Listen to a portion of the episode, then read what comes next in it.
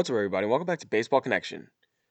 So let's dive into the the weekend finale of games, basically, and how things ended up shaping out for the first series of the regular season. So, jumping right into it, we'll start in Washington D.C. So, Nelly Cruz hit his 450th career home run as he powered the Nats to their first win. This is a milestone for Nelly.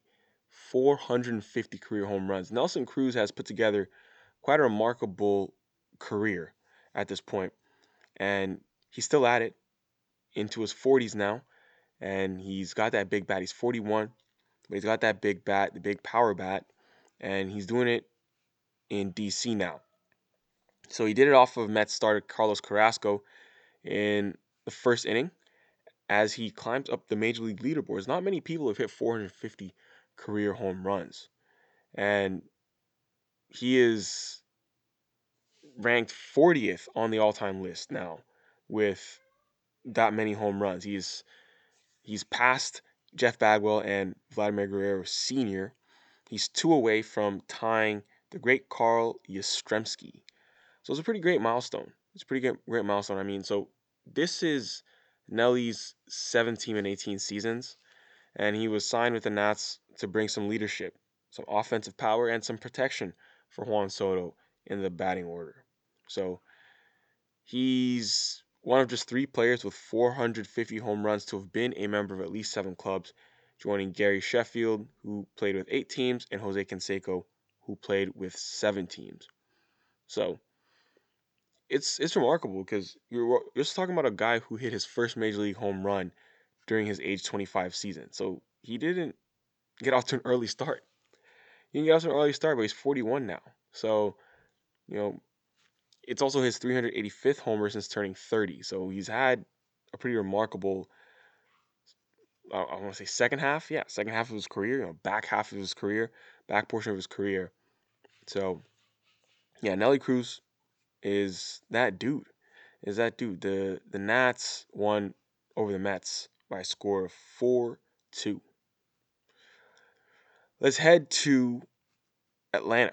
So Hunter Greene made his major league debut for the Cincinnati Reds in Atlanta. So this is a much anticipated pitching debut for Greene. He's the top prospect for the Reds, or one of the top prospects.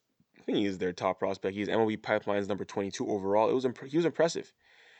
It was a 6-3 Cincinnati win, and he threw 92 pitches over five innings, gave up three earned runs, to go along with seven strikeouts, earning his first major league victory. He did hit the, th- the triple digits a few times, hitting 101 up to you know up to 101 at some point as his maximum speed. But he he reached triple digits 20 times. So his fastball was comfortably in the 100 mile an hour range. And you know, his slider was great. He threw 23 sliders with 11 swings and 5 misses. But overall, a great major league debut from Hunter Greene. This is a big arm. Remember, he's coming off a Tommy John surgery. He pitched last year, but he got Tommy John surgery the year before, I believe.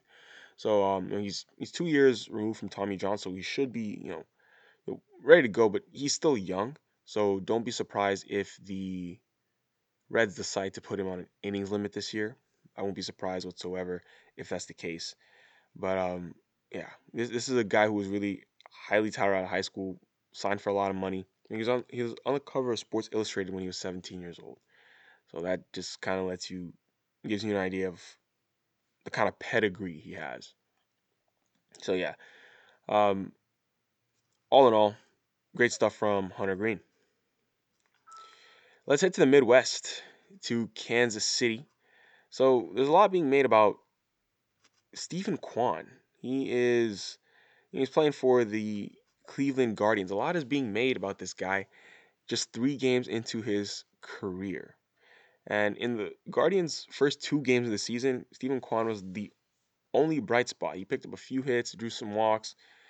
But even when their offense erupted on Sunday's 17 3 victory over the Royals, Stephen Kwan found himself yet again in the spotlight.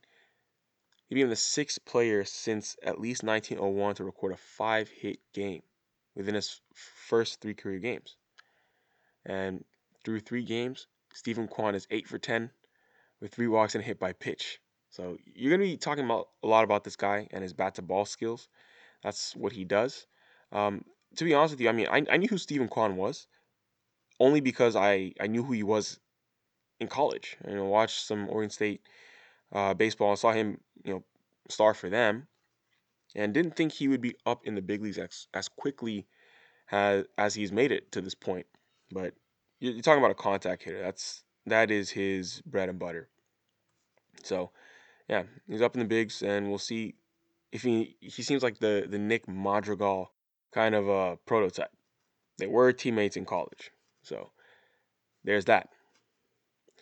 Heading out to Anaheim, Shohei Ohtani hit a ball that was 119.1 miles an hour. That was the hardest hit of his career.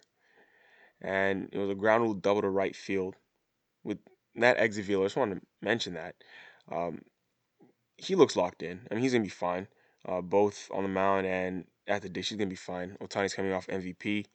Uh, big expectations for him this year. As long as he stays healthy, you're, you're talking about superstar, absolutely. Still doing the two way thing, and that's, yeah, that's on deck again this year. But the Angels did lose 4 1 to the Astros. They did lose 4 1 to the Astros. You know, Astros coming out the gate well this 2021 season. 3 and 1 to start the year on a nice road trip out west. But, you know, the Angels will, will hopefully get things going. They, you know, 1 and 3, but Trout and Ohtani, those guys are Ohtani and Trout, that's the one two punch at the top of the lineup. Once they get hot, watch out.